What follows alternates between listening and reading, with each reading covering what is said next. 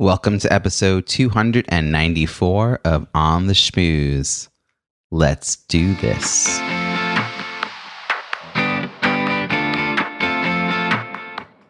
Welcome to On the Schmooze, the podcast that highlights talented people from different fields, explores how they built strong networks, and overcame challenges on their way to becoming successful leaders.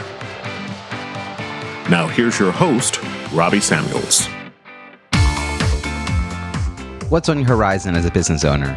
Are you ready to harness your expertise and create a new revenue stream doing what you love? When you're ready to take that step, the thing that will paralyze most people is this question What should I focus on first? And once you've decided where to focus, the question becomes How do I do that? That's why I'm so excited to bring you your next chapter starter pack giveaway I have partnered with nine other experts to provide you with resources to focus your efforts as you write your next great business story. And all of it is free. All you have to do is go to robbiesamuels.com forward slash giveaway to get your copy of these resources. Are you ready to start your next business chapter? We are ready to help you. Go to robbiesamuels.com forward slash giveaway. Now, on to this week's interview. Today's guest believes sales is about helping people, not being pushy or icky. For over 20 years, as a CEO of Changing the Sales Game, she has helped business owners, leaders, and sales teams build powerhouse organizations using her high energy and heart centered approach to creating a profitable sales team culture. Her teaching, transformational tools, and content ensure that business owners and salespeople grow their revenue streams through enhanced communication skills. She shares her process in her book, ESP, Easy Sales Process. As a speaker and as the host of two podcasts, Changing the Sales Game and Enlightenment of Change. Please join me in welcoming Connie Whitman. Thanks, Robbie. I'm so excited to be here and I'm excited for our conversation. Let's have fun and let's share some good content. Me too, Connie. So thank you so much for joining us from your place in New Jersey. Uh, hop, and jump from where I am here in Pennsylvania. As you know, the the show is about uh, building communities, and the context is leadership. So tell me, how do you define leadership, and when did you realize you have the skills to lead? So leadership for me, if I, it, you know, I, I, guess if I had to pick one word, it would be inspiring, right? So, but but here's for me really leadership or good leadership or quality leadership is about taking someone from where they are and then moving them to where the organization, you as the manager, whatever need them to be, as well as keeping their career path in mind as well. It's got to be that win win dynamic, right? The manager wins, I win as leader. The employee wins, they have that career trajectory, hopefully upward. And the organization wins because you have engagement and you have employees who just love showing up every day. So leadership is about inspiring, teaching, and I, I really, again, moving them from point A to point B and then to point C and then to point D and, you know, keep pushing them forward forward in a healthy way.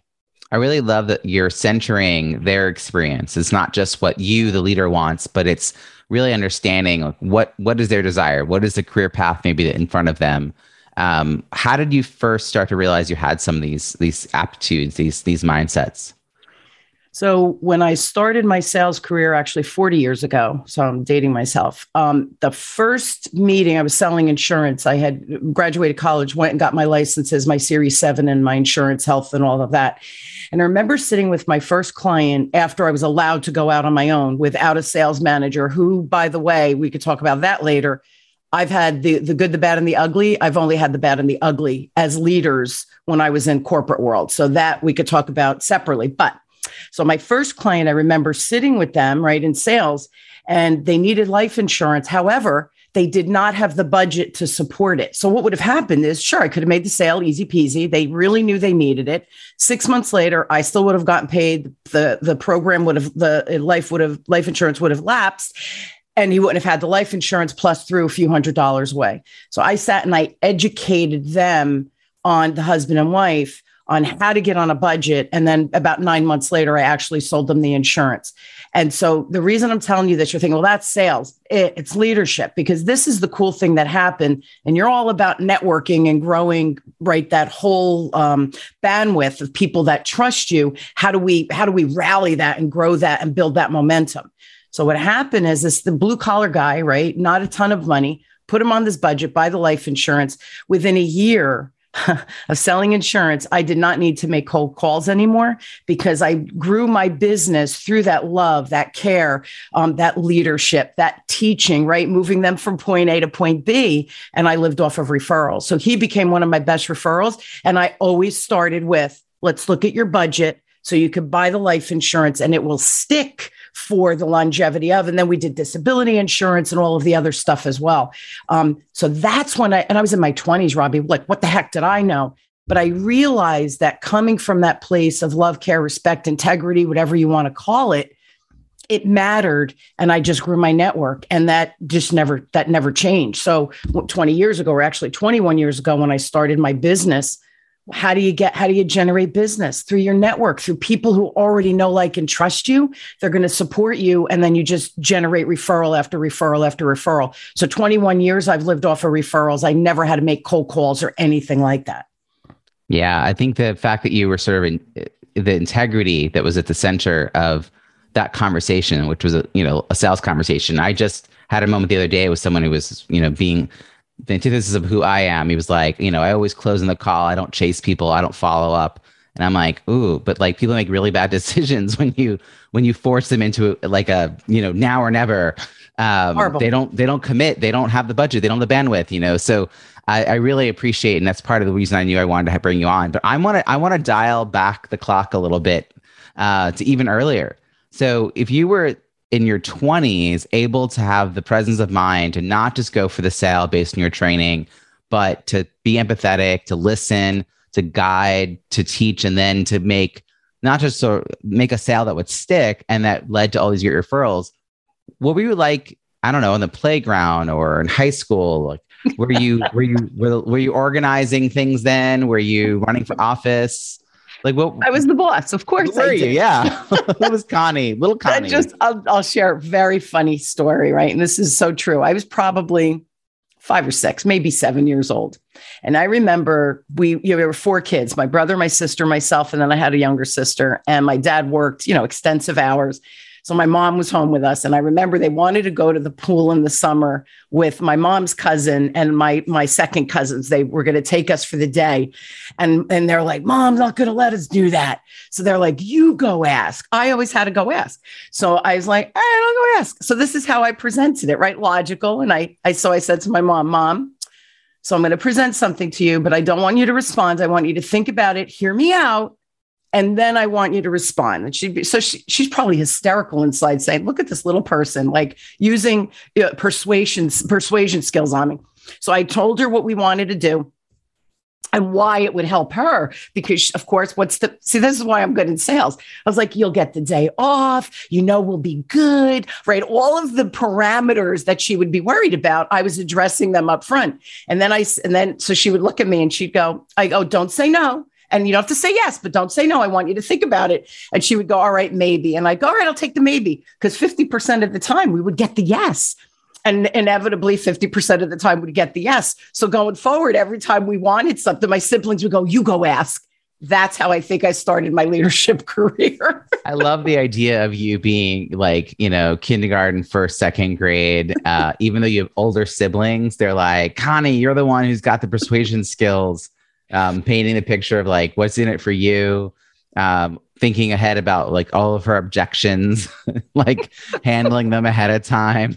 I mean, like clearly, I'm an old soul. classic, classic sales uh, maneuvers there. To, that, you know, and also as a parent, if my kid came up to me and laid that out, I I would have a hard time just saying a flat out no because I'd be wanting to nurture that. I mean, did other people besides even your parents like recognize this i don't know this wave showing up in the world and nurture it and support it instead of a lot of a lot of young girls get labeled you know if, if they know their mind you know little boys are leaders little girls are bossy so were people sort of supporting and holding you up even, even though you were showing up in this way that maybe was unexpected yeah, it's fascinating because I think my demeanor, again, you, you, know, you don't realize this now, 60 years old. I, I kind of look back and understand what my strengths were. But the other thing, and and I had an aunt that I've seen recently. She lives in Arizona, so I don't get to see her. um, my godmother, she's in her 80s, and we were talking, and she said, You know, you were always smart. You listened, you learned, you absorbed. And she goes, And you had this wonderful energy, but not exhausting energy. She said, You had energy that was welcoming for people and that people wanted to be around you. So that was a, nat- I didn't, and I looked at her and I said, oh, wow, you see me. And it, she said, being around you feels good, right? So I think I, now, did I develop that? I, I don't know. I, I don't know the answer to that because that's kind of always how I was. So, Robbie, I think that that was part of my charm, if you will. As a child, I never over stepped. I tried to get the buy in and the collaboration versus my way is the right way. So I think that I charmed people because I was genuine. And, and when I say that, I don't, I, don't think I was necessarily charming, but I think I was genuine and people responded to that. So I went to Catholic school as a kid. And I remember the nuns always saying, Hey, Connie, would you handle this project? I was a kid. I mean, we moved out of Newark and went to a public school when I was 11. So we're talking, I was a kid, but the nuns always chose me. They trusted me. They knew I wouldn't any shenanigans in the hallway or anything like that. So they knew I would take the project seriously, but that I could get people to motivate to do whatever it was that the project required. They trusted me to build that team. So again, I look back now that you're asking, I've never thought about this, to be honest with you. So it's fascinating to see those core skills and how people do nurture it through the years that you don't even realize you're being nurtured. Yeah, I mean, this is the wherever you go, there you are. I mean, you've always you've always been you, uh, and and the, that it wasn't squashed at, at a young age means you got to develop it further and further. You you you had your ten thousand hours by the time you were eleven. you know, you tried it, you tested it, you did it, it worked. You see what worked. You you know, uh, the charm offensive. That's that's kind of how I'm thinking of this. You're like using your charm. Um, but I love this that this idea of who you were and how you showed up in the world was appreciated and respected at you know six, seven, eight, ten years old. Did you have a sense at 12? So it sounds like you went to public school at 11. So at 12, did you start to have a clear sense of where you wanted to go with life? Like, was there a I want to grow up to be a blank and like what what what at a young age did you think you were going to do?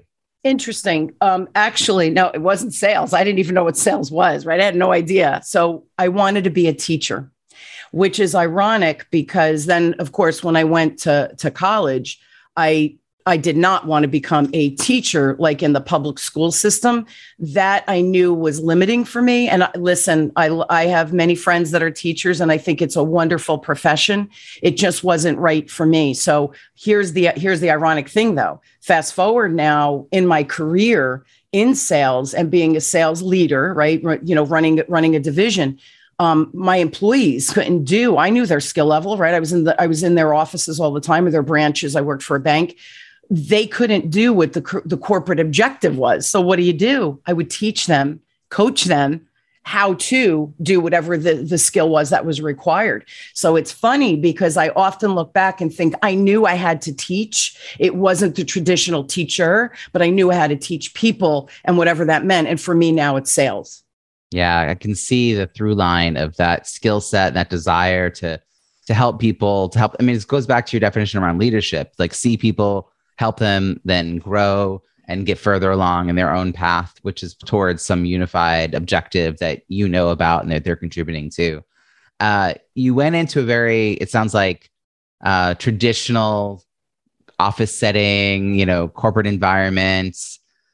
It's there. We, I mean, it's maybe less safe now, but we we thought of it as like the safe choice. Yes. Absolutely. Um, you know, the, the the career path was laid out for you. The checks kept getting deposited into the bank account, the health insurance. Um, at what point did you realize that was no longer for you? Because you know that there's there's certain there's certain people who immediately bristle at, at what it is, and others who sort of find their way that this is no longer fitting. It sounds like you were there for quite a bit. When when did it start to feel not like the right and, and were you the same company the whole time i guess um, no no. So uh, i started when i first started i worked for two different companies then got into um, because of my licensing in the 90s banks started introducing the alternative investment. So i was in a financial advisor because i had my series 7 and all of that.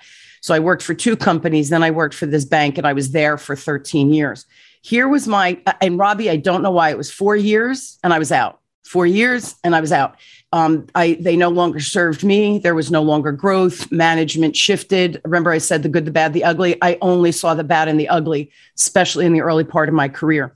Um, but I was a doer. I was a worker. So to me, I always made the money. No matter what my manager did, even if they weren't coaching me, it didn't matter. I figured it out.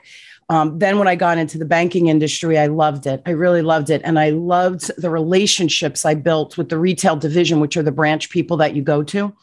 And that's how I got promoted into the executive position because they saw me really, really good at what I did. But the branch folks were talking to the higher ups, unbeknownst to me, that she's so good. Our customers love her. She's so honest. I was growing their revenue, meaning their buckets of uh, deposits and stuff like that, because I would convince people, but in a good way, that you're only getting that percentage here, bring it here. We could give you that percentage. Talk to Robbie at the branch. So I was always cross selling back to them um, and growing their business. So fast forward, right? I got promoted into the executive position, and then in the '90s, this unfortunately, it's happening again. Um, I see it in the industry. Banks started going through what I call merger mania. So, like every other day, did you have a job? Did you not have a job? Who do I have to fire? It was horrifying for me. Um, so I remember we had two babies at home. I had been again with the bank 13 years. So about 19 years in corporate. We had two babies. We needed my income. You know, New Jersey, East Coast, super expensive to live here. Needed my income. I came home and I said to my husband, I can't work for the bank that's buying us. They're horrifying. They are non customer service. I, I won't say the bank. I say, I refuse to work for them. So my husband said, What do you want to do? I'm like, I want to get fired. He goes, okay, and then what do you want to do? I'm like, I want to start my own business. We're married 30 years. So my husband, he, he's a good dude. He gets me. Um, and I, but here's the thing. I knew about five years before I started my business, Robbie, I had a business plan and everything written up. I knew what I was supposed to be doing, and that was teaching sales and banks. My corporate clients are mostly banks, um, just because of my financial background. So I knew five years before I had the plan. I showed the plan to my husband, and he goes, "Go see if you could get fired." And that was 21 years ago. Go see if you can get fired. That's a great phrase. Go see if you get fired, and let's see what happens.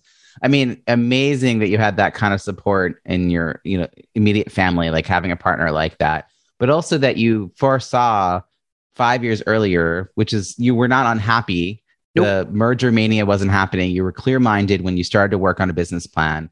So, did you, did you start actually doing any side project work, or did you wait until you were really clear this this corporate gig? Yeah, I waited till I got fired. You waited till you got fired. and the good news was I got a package. I had a 13 month package. So I, that I just, gave you a little time. I see. That's great. So that got that got you a little bit of time uh, to to kind of build a book of business on your own um, those earlier um, clients that you lined up for yourself were those direct contacts you already had people you'd already been working with? Like how do you get those first few contracts? So it's interesting. The people i thought that would oh they'll hire me right? They're in my network. They had left my banks knew had worked with me and now they're in all these other banks right? Merger mania. So i knew people in all these different organizations. Um, no none of them showed up. And it was funny because i i met someone I'm opening a business. What the hell do I, what the heck do I know about opening a business? So, um, I uh, some one of my colleagues said you need to meet, and she introduced me to this other woman who had been in business about ten years already. She was lovely. We're still friends thirty years later. Um, helped me figure out how to do a proposal and all of that kind of stuff. And then she introduced me to someone who had the pulse on banks and she just started introducing me. She liked me, um, started introducing me, and that's how I got my first client. And then after that, it was just referral based. People, you know, you get the word out. It, it's a small industry. Um, word got out. I was moving the needle. They were making money. I was helping them create cultures. You know, it's all about the money, right? If you can help bring the money in, um, especially sales. That's their job. They were leaving money on the table. Now they're making more money. They're filling their buckets, all of those things. When I say buckets, they're doing their lending, they're doing their deposits. Um, they were meeting all those goals. Other organizations started hearing about it, and, and then it was just referral generation from there. So this person seems so influential in your early success. Did you tap into a community of entrepreneurs as you were starting this, or how did you stumble onto this one person who seemed to open all these doors for you? She just was a friend of a friend, literally a friend of a friend. And so you let your network know what you were trying to do, yes. and that connection happened because you Absolutely. didn't just stay in your basement like no. maniacally being like, okay, I'm going to do this now. I'm going to do this now. yeah. Oh, yeah. I mean, I was always think about it in sales, you have to network. So I had always been networking. So as, you know, I left the bank, I just let my, as I was networking saying, Hey, listen, uh, this is what I'm doing. I'd love the opportunity to talk to someone. I'm not pushy and everybody knew that. Like, I'm not the one, like the story you started with where the person was kind of in your face um, with the sales piece that's horrifying to me. So everybody knew that i'm um, i have a very soft approach. If it's not a good fit it's cool. I'll follow up with you. You never know. You know one client robbie i followed up with them for five years they weren't ready for me. And I knew that. So for I never asked for the business, just followed up, got to know them, knew their birthdays, knew their kids' birthdays. You become friends with people that way. And then in the fifth year, they they finally hired me. I was with them for 15 years and they they actually hit the number one bank in New Jersey in 2018 with my help. I don't take full credit, but I helped get them there. So again, it's just it's and the follow up is critical but you have to do it in a non-pushy aggressive way. You have to do it really coming from this place of of how can i serve? How can i help? What information do you need? You build that know like trust and then they hire you. It's a process. It's all a process right? Yeah i think it's hard for you probably to remember back to what it was like that first year because you've you've had so much success now but you had you had 13 months of a runway to figure out how to make this sustainable as a business.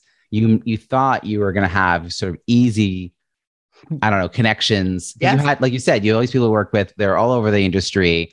Those doors should be opening. It wasn't happening immediately for a variety of reasons.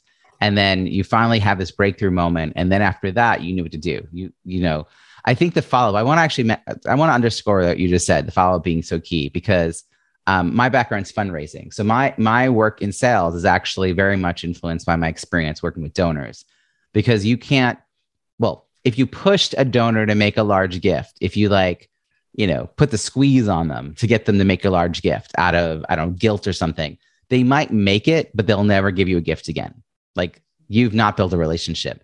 And that's not helpful to an organization. So I approach sales with that same mindset. Like, how do I guide them to the best decision? So they'll either work with me, or if it's not timing's not right, they'll refer me, they'll feel good about it, we'll stay friends. Eventually, something good will come from this. So I'm curious, like, how do you think about the follow up? Because a lot of times people don't know, like, I don't know, like, it's how often and, and, like how how not to be too in people's faces. And you said five years of following up with someone in a gentle way.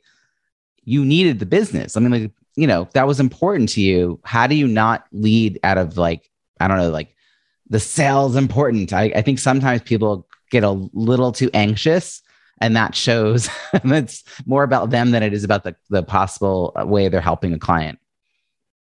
You know it's funny. Eh, so here's my answer to that. So i followed up for five years but i had i i had other clients. I was making a, a very good living right?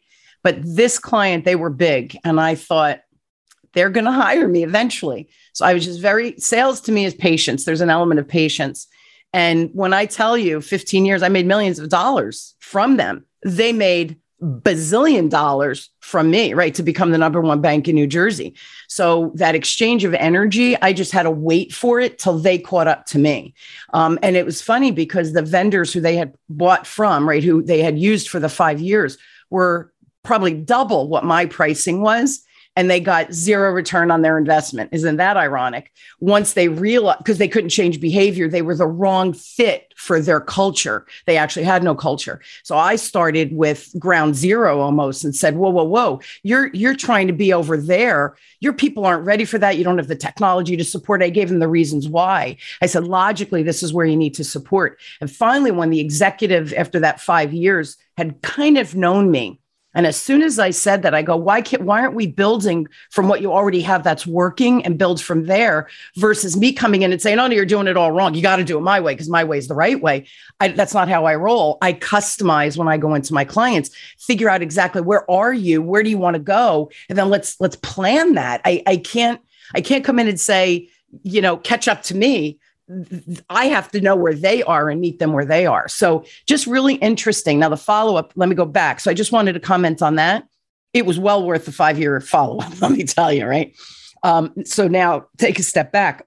what is gracious follow up i'm going to say so i my follow up is called cpr because you got to keep it i'm doing i'm doing the um, uh, what do you call when someone's dying they put the paddles on them how do you keep them how do you give your clients cpr consistent persistent and here's the big word robbie respectful follow up so you're not following up with someone every day what i do at the end of a call if they're not ready to buy I don't ask for the business. I will even say to them, you're not ready for me. I know I know you need me. You're just not ready yet because you have all these other balls in the air. I'm just going to add to your overwhelm. What is the point of that? I'm not going to help you move the needle. You're just not ready. So let's talk 2 months from now. Give me get me a pulse of what's going on with you. Sometimes I say to them, you know what? You're finishing up with your marketing person, making that up, right? let's talk two weeks, three weeks. You tell me what works. And sometimes they say, oh, no, no, call me next week. Or sometimes they'll say, you know what? Give me a month. I go, okay, cool. Uh, you know, is this, and then let's schedule it. But you tell me what day. And then I put it in my notes to follow up on that specific day. So when you're, when you're in engagement with someone, figure out what that follow up looks like. That's whole, whole different ball game for email sequencing. But that's how I do it when I'm live, when I have somebody who's interested.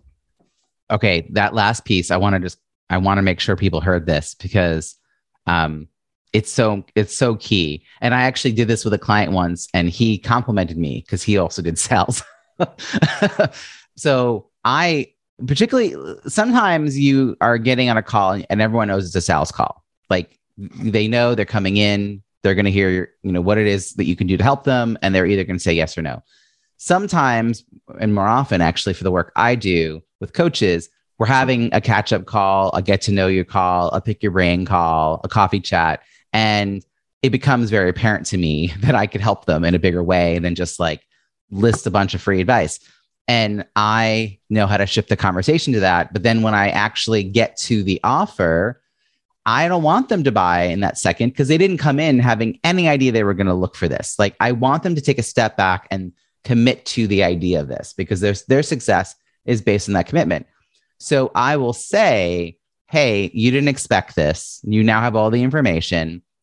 I don't like to force people into like buy or buy or not. You know, it's how much time do you need to check in with your schedule, your partner, you know, close this other stuff down. You, you want me to come back in two days, a week, two, right? Like exactly what you just said. And then I actually book a time with them right then. Exactly. And then the most important part, I have to actually contact them when it's time.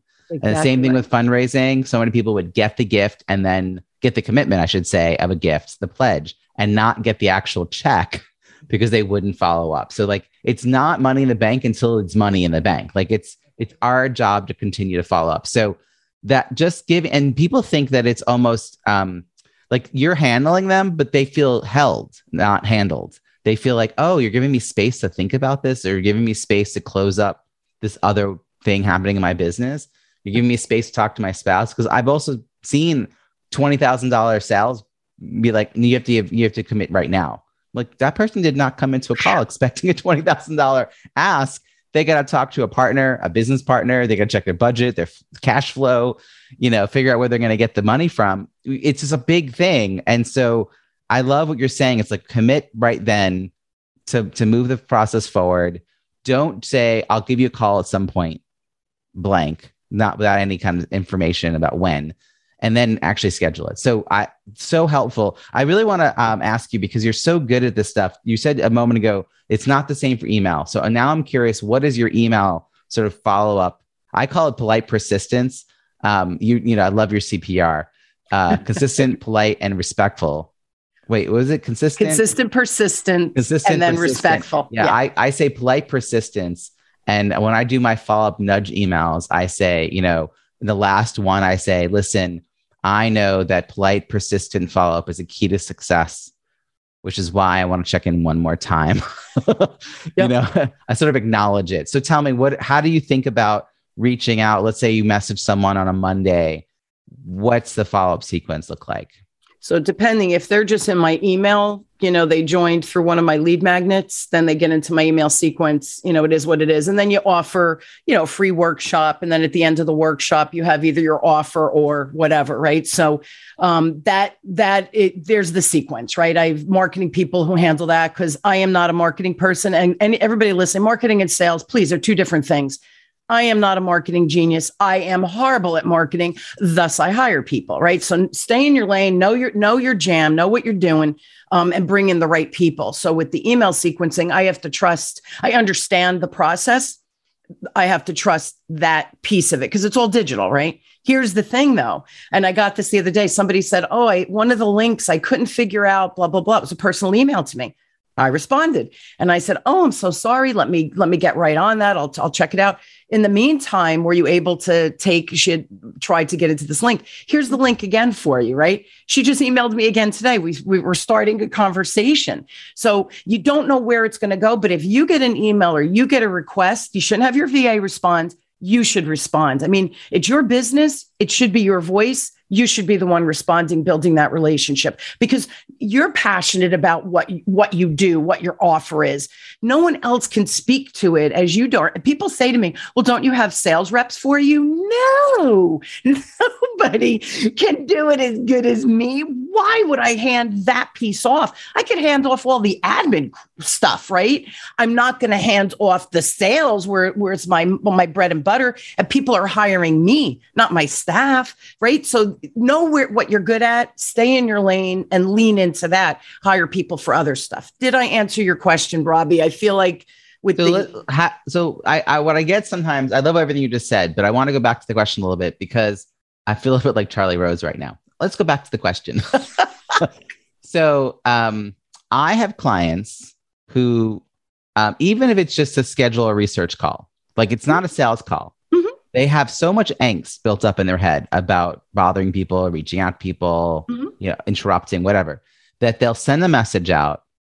And then I'm like, and you've got to plan when you're going to, fo- like, what is the timing of your follow up? Like, if someone doesn't respond, how often are you going to reach out via email? And when are you going to switch to some other mode? And their mind is like, but I hit send, I'm done. I'm like, no. Exactly. So, how do you coach people? to to help them follow up when when they're doing email communication so okay and that so i apologize. I misunderstood the question. I thought you were talking about like the digital email stuff. So here's the deal. If i send it let's say i sent an email to you we had a discussion i'm following up we met at a networking thing whatever right? I'm saying hey listen here's my calendar link. I really think we have something um, i'd love to see how we could support each other.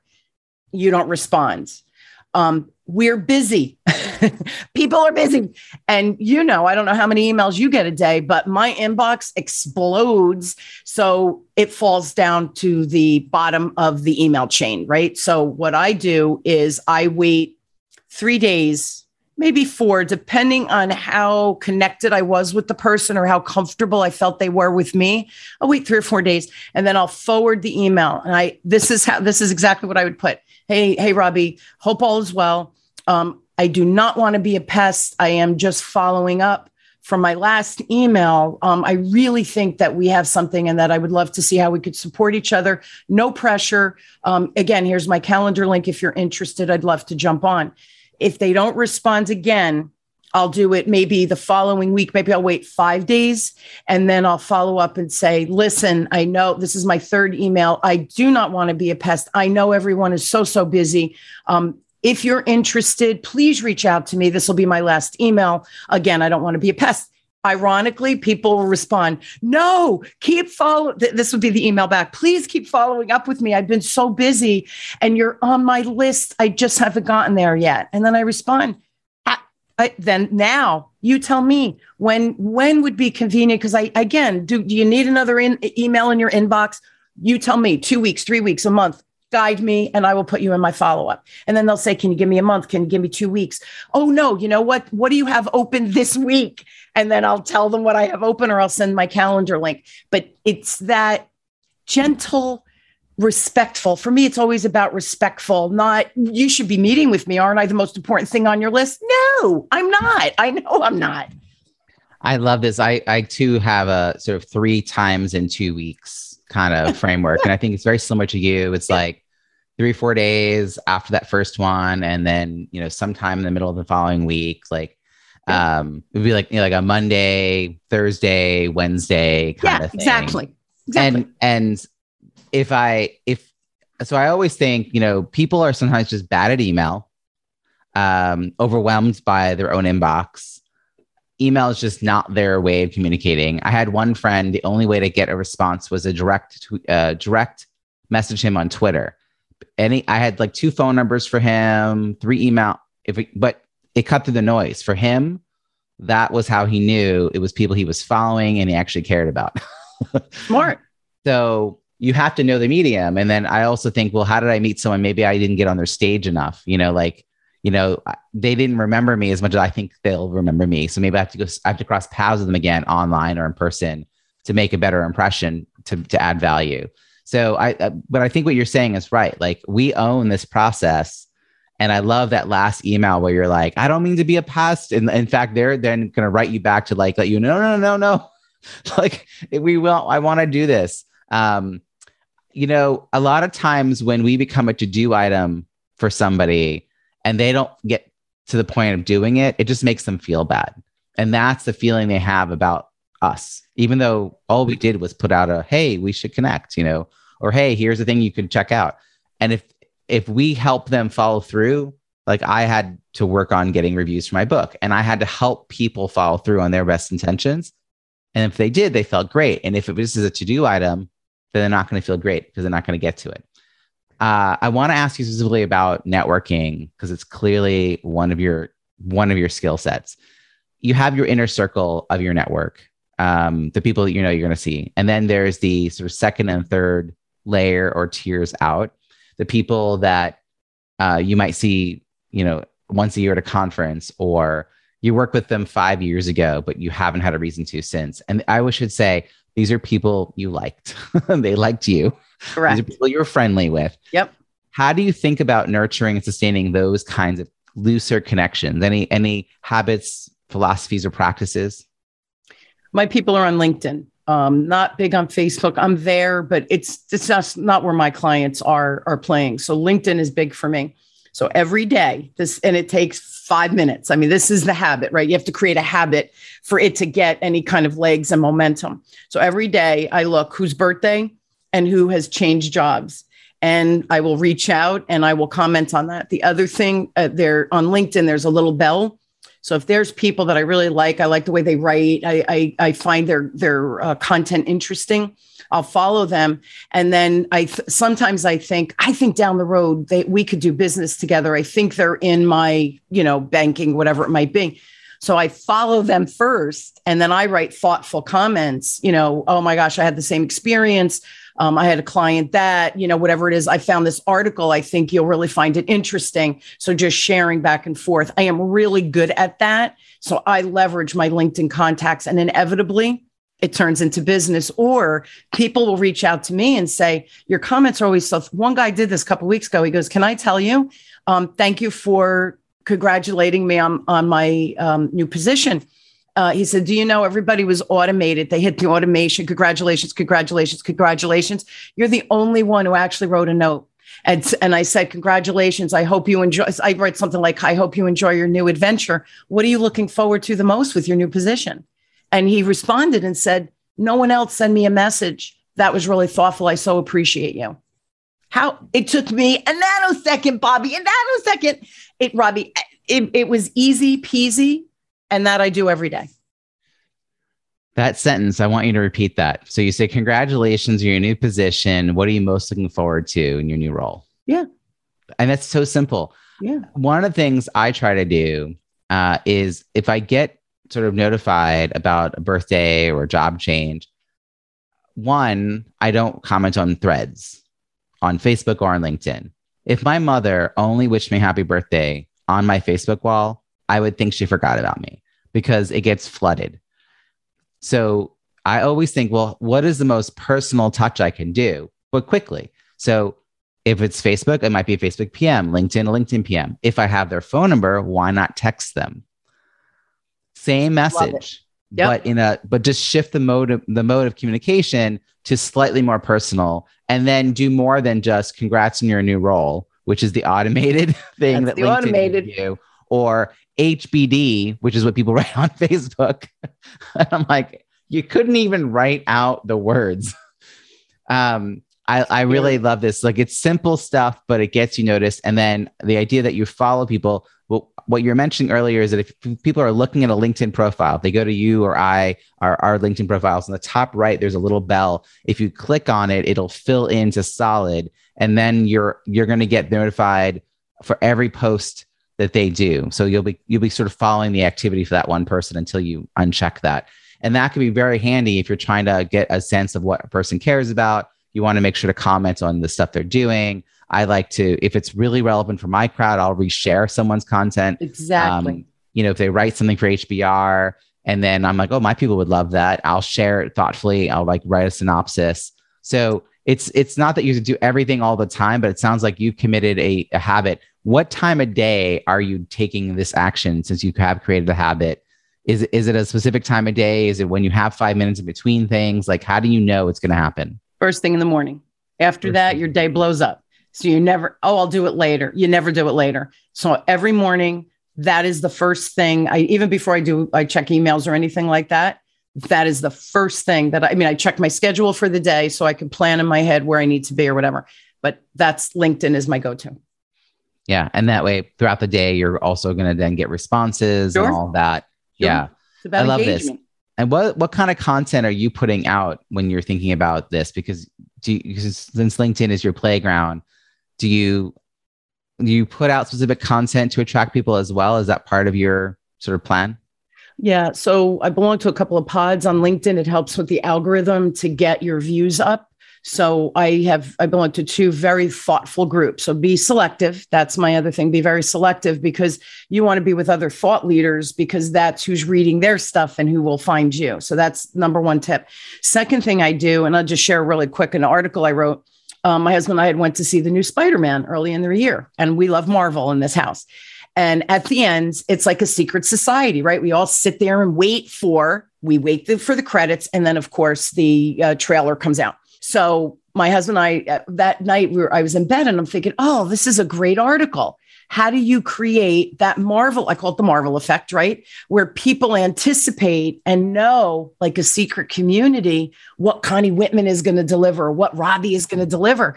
And then all of a sudden, they expect that from you going forward. Now you're going to laugh. So people responded, You're the only crazy person that would connect Marvel to what is your secret sauce? What is your connection? How can you serve your clients so that you always deliver that expected result, right? That's the expectation of your client. How do you deliver that over and over again? So people were like, Marvel and customer service, only you would make that connection. But see, it's creative. But to me, that moved me to think that's a great example of building the relationship and everybody relates to it because everybody knows marvel you know to wait you know et cetera et cetera so that's Yeah. that's just the kind of content i write I love it because storytelling, relating to things that other people like universal experiences, tapping into that requires less explanation because we all like the Marvel effect. we we know that moment. Um, or sometimes you, you like you have to actually you're sitting and waiting and waiting so long that we would look online to be like, is there something? Because you're like, I'll stay it because I think there's something. Uh, my but I'm waiting a few minutes.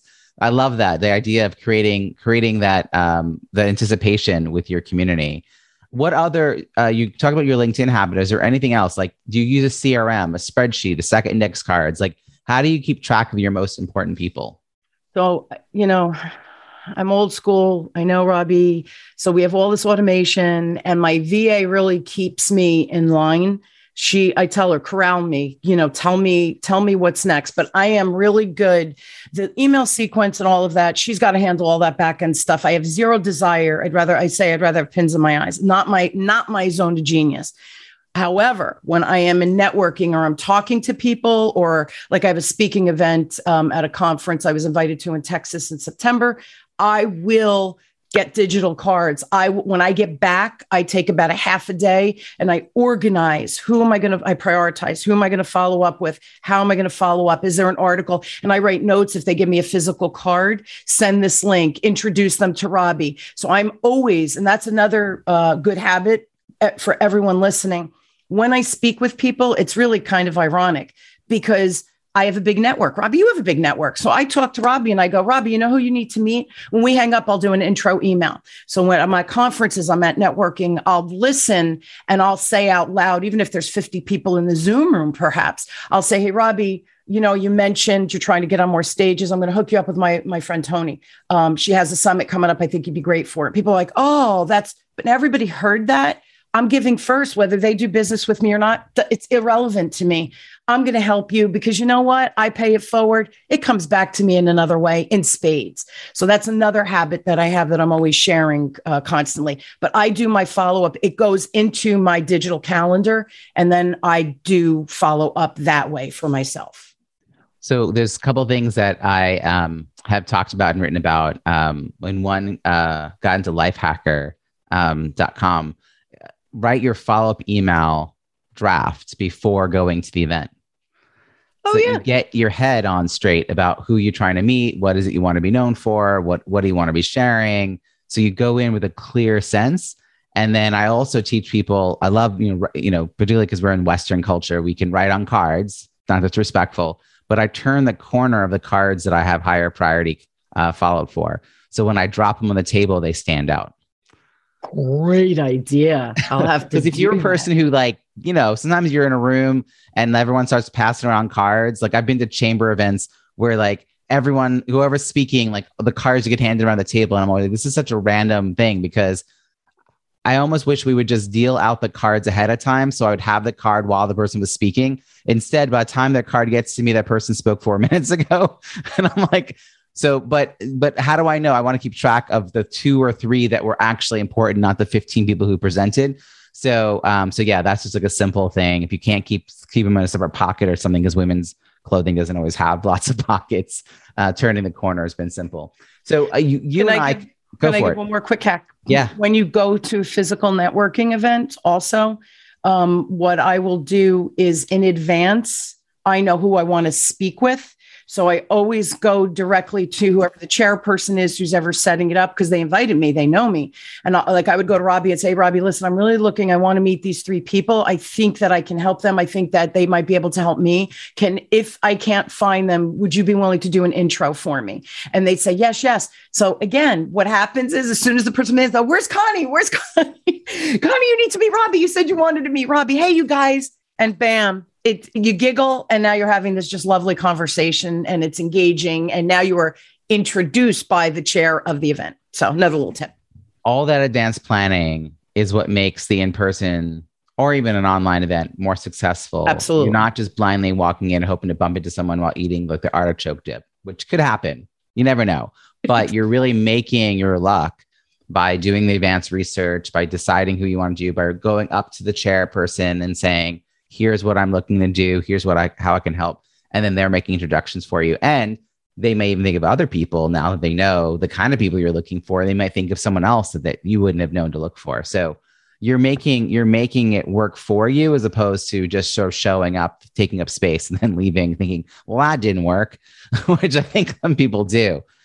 And one last thing if you do that pre planning, you can go on their LinkedIn profile. You can read some of their articles.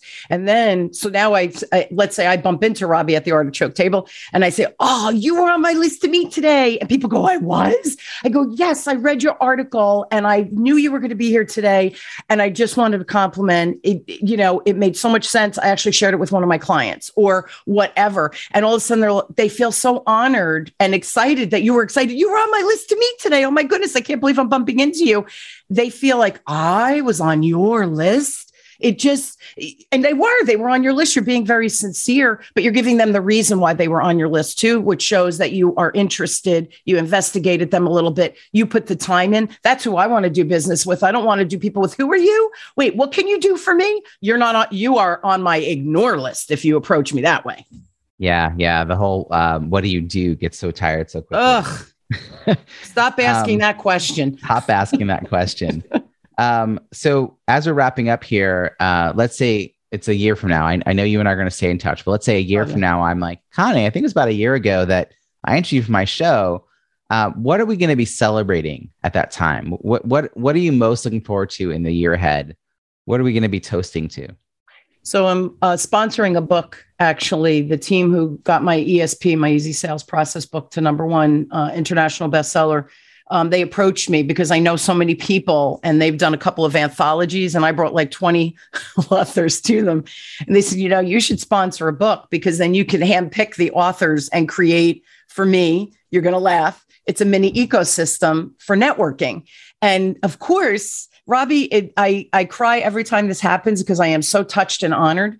So some of the people that I've invited, they're like, oh my gosh, yes, if you're sponsoring it, I'm in. And they say, you know what I'd love to do for the other authors? So I have one of my friends, she does digital um, animation. She's doing digital business cards for everyone gratis because she's part of my community. And then yesterday I spoke with a colleague, actually a client of mine. She's going to be part of the book. She goes, Con, can I offer some of my free marketing classes? I have these seven series that I think everybody would benefit as authors to help them market the book. What do you think?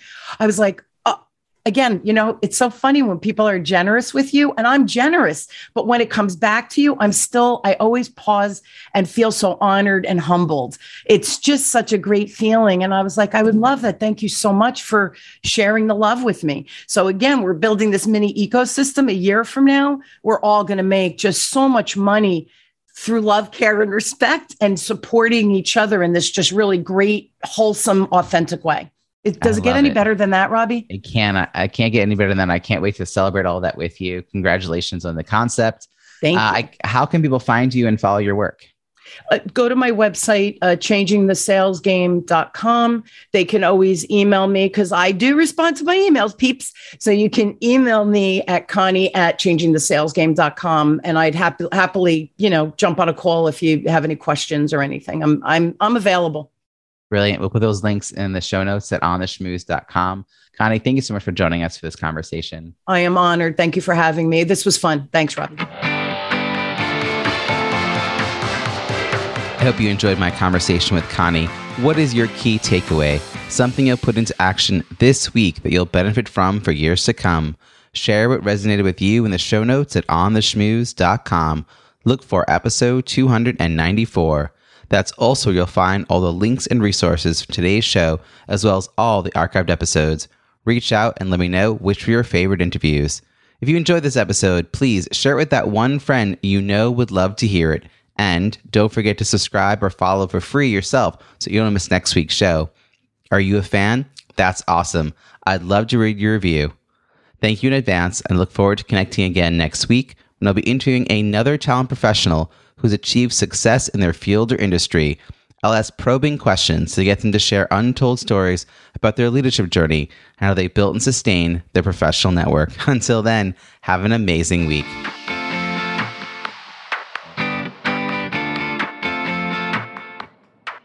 Thanks for listening to On the Schmooze podcast at www.ontheschmooze.com. That's On the Schmooze, S C H M O O Z E.